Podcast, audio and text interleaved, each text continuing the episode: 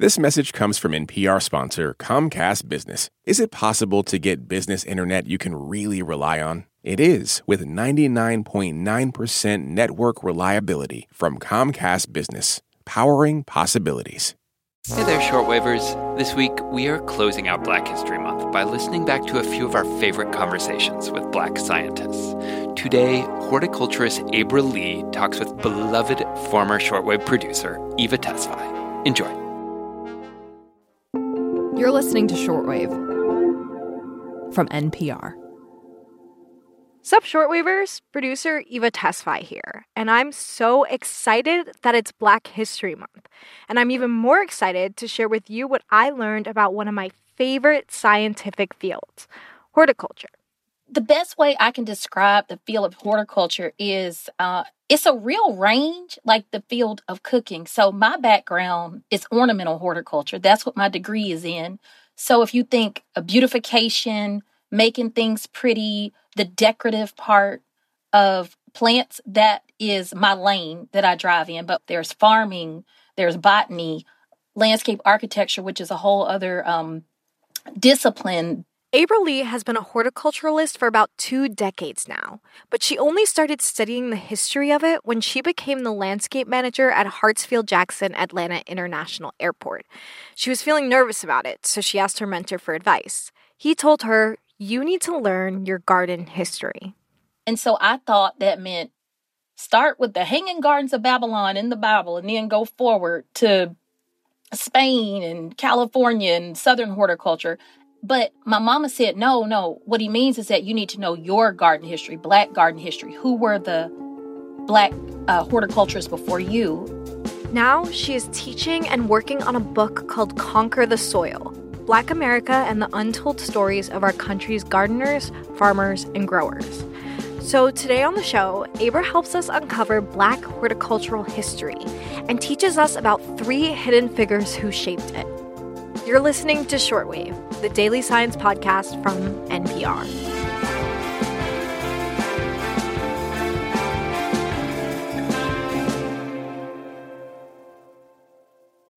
This message comes from NPR sponsor Solgar. As people age, cellular function declines, which may impact changes in energy and strength. Solgar Cellular Nutrition is a holistic collection of cellular nutrients formulated to help fight cellular decline and promote cell health. Learn more at cellularnutrition.solgar.com. These statements have not been evaluated by the Food and Drug Administration. This product is not intended to diagnose, treat, cure, or prevent any disease. So, I want to talk about three main people for this episode, and I wanted to start about um, with someone that you called an eco poet. Tell me about Effie Lee Newsome. Effie Lee Newsome is a woman who is a Harlem Renaissance writer and quite possibly, and I believe that she's credited as the first poet who wrote mainly for Black children uh, in the United States. Mm-hmm. And this hmm. is also a woman who writes for many publications, including the Crisis Magazine, which was the official publication of the NAACP, and W.E.B. Du Bois is her editor for this magazine. Wow, that's a lot of Black excellence. So, why is her story important to you? Like, why did you decide to write about her, share her story with um, the people that you give talks to?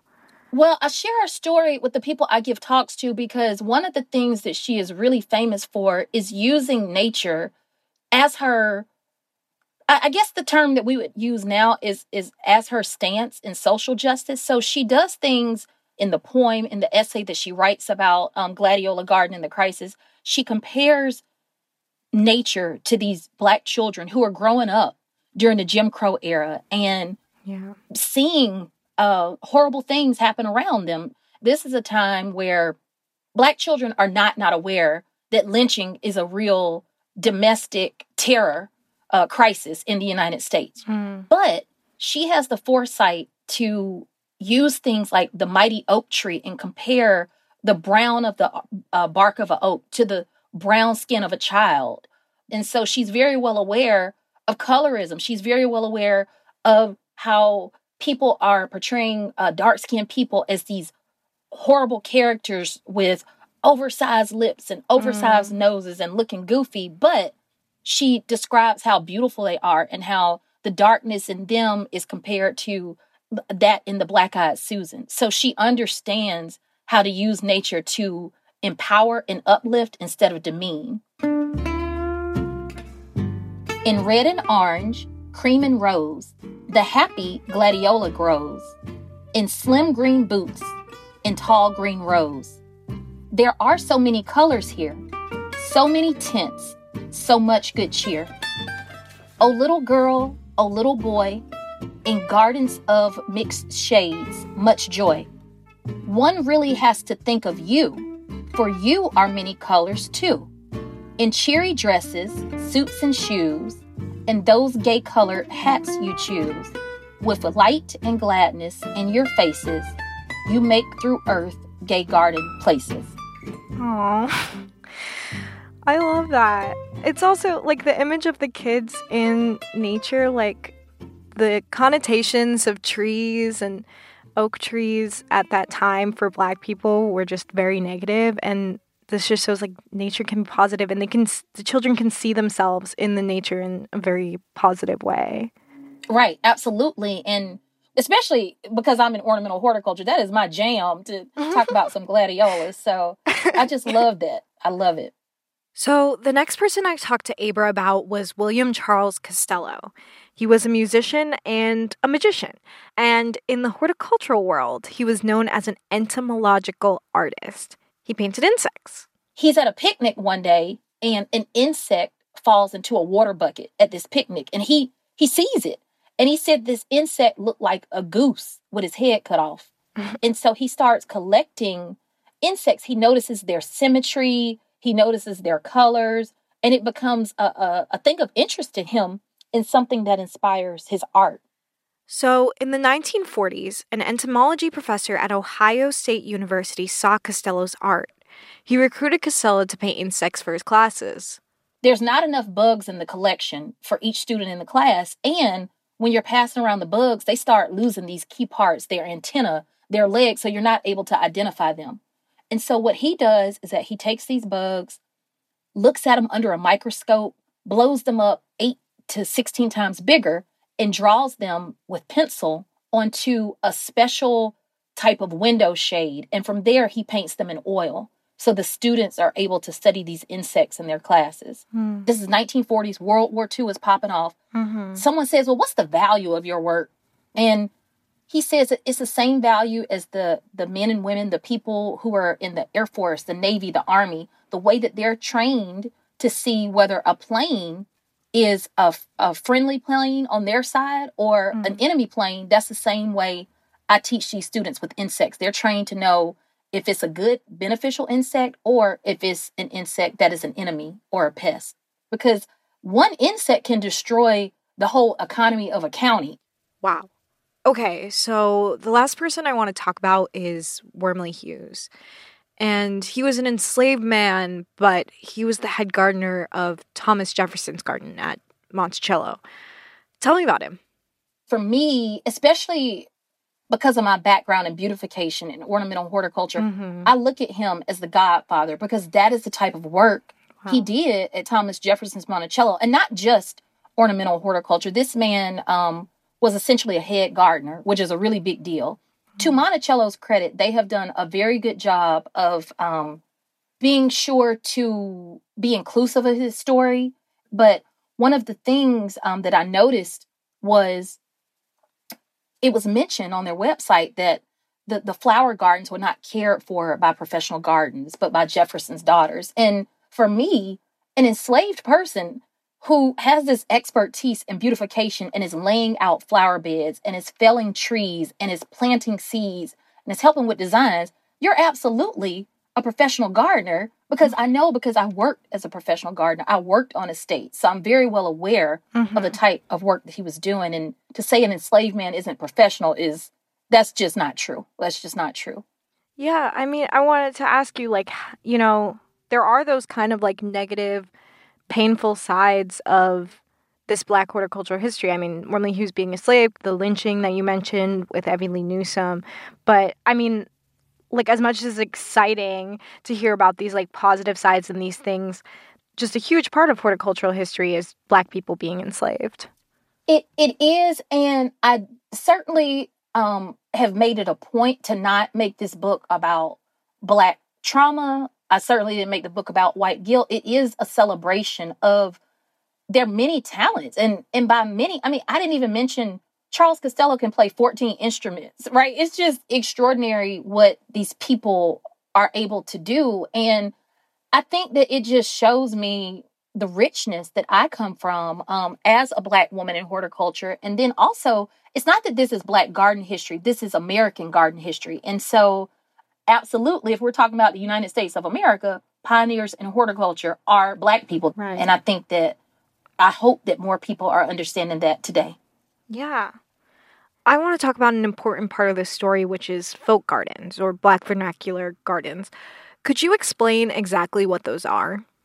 so folk gardens is a term that that I use. I'm not saying that I invented the term. I'm just saying that that is a term that is easy to understand for the average person. And what I mean mm-hmm. by that is that these are gardens where the rules are unwritten, the traditions are passed down from generation to generation. So what I mean by that is the swept yard, where you may see a lot of containers in the garden, a lot of yard art. Mm. And what we believe about the containers is that black people had the land taken from them so many times when their garden's in a container they can take it with them and wherever oh. they, they land next but this becomes part of a landscape aesthetic and to be clear just because you're black doesn't mean that you create folk gardens or you're into black vernacular mm-hmm. landscapes it's a style no mm-hmm. different than french garden california style um, japanese so i want to be clear about that so when you see this type of landscape now, some people say that's just a big old pile of junk, but there's a lot of meaning to that. There's mm-hmm. a lot of symbolism.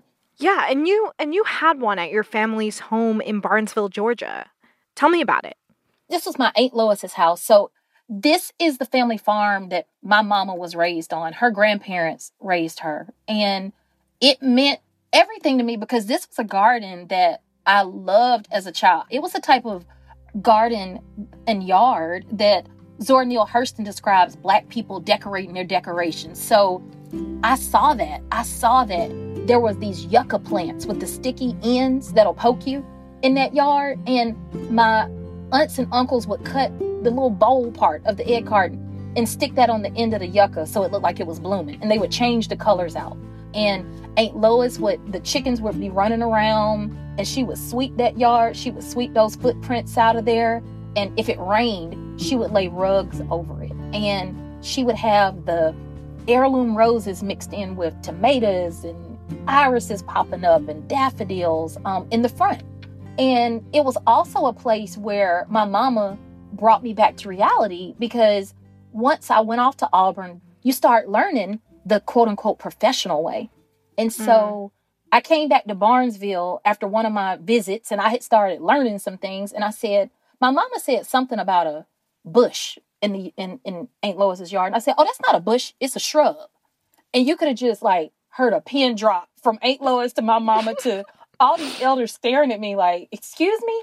And so my mama was like, Have you not learned anything? Like we're spending all this money for you get this horticulture degree and you have the audacity to come into our family farm and correct me because this white institution that we have the privilege to send you to because of our mm. money tells you it's a shrub, but it's been a bush to you decades and decades of your life. And your great grandfather built this farm. This is a man who couldn't read or write, who used his X mark. So it really brought me back down to reality about who the real experts are, right?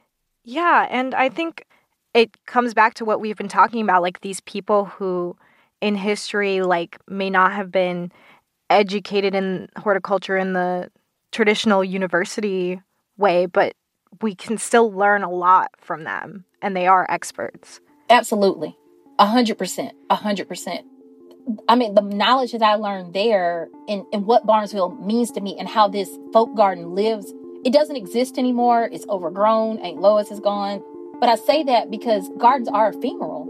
And this history and knowledge that was passed down to me and I witnessed through my own eyes, I'm able to share. So it's just a, a, a rich and exciting history there. And it's just something that I hope more people um, understand and, and respect. Abra wanted to thank her students Taylor, Lily, Dustin, Sadie, Emily, Rob, Alexander, Vera, and Trey, and Professor David Hill at Auburn University. This episode was produced by Chloe Weiner and edited by Giselle Grayson. Catherine Cipher checked the facts. Stu Rushfield was the audio engineer. Thanks for listening to Shortwave, the daily science podcast from NPR.